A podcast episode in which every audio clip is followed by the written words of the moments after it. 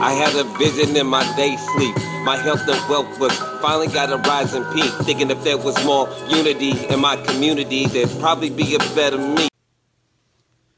Hello, this is Jay Harold, and I welcome you to the Jay Harold podcast on colon rectal cancer.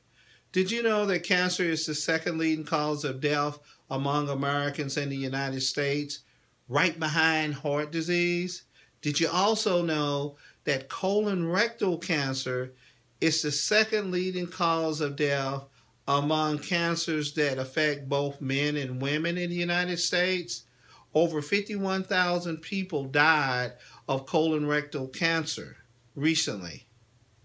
You can learn more about colon rectal cancer before I go on at my uh, website, www.jay-harold.com.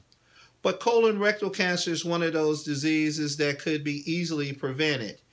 If you go get a colonoscopy or some lab tests before age 50, the chances of getting uh, colon rectal cancer is greatly reduced.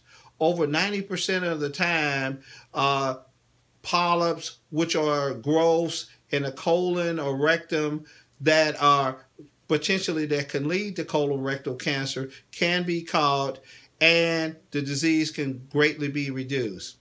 Now, it's one of those things, wow, I don't want to get a colonoscopy. It's the reason why you need to get a colonoscopy because African Americans, black folk, black Americans have the highest rate of colorectal cancer in the United States.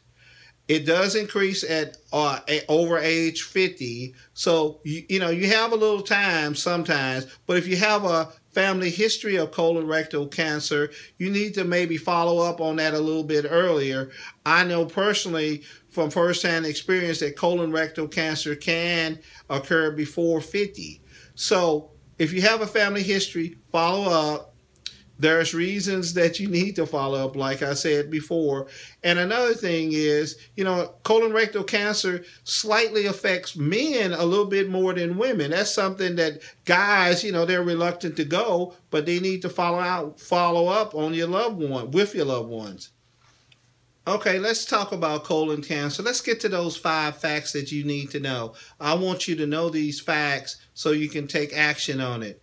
First of all, I, like I said before, black people have a higher rate of colon rectal cancer than other people. So you definitely need to follow up. It definitely increases with age. So 90% of colon rectal cancer is found in people over 50. So it is a reason to do those colonoscopies and follow up.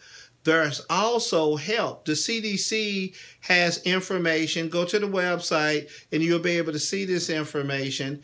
And remember, your health is very important to Jay Harold. Jay Harold is all about better health and wealth. Follow, like Jay Harold at www.jay-harold.com.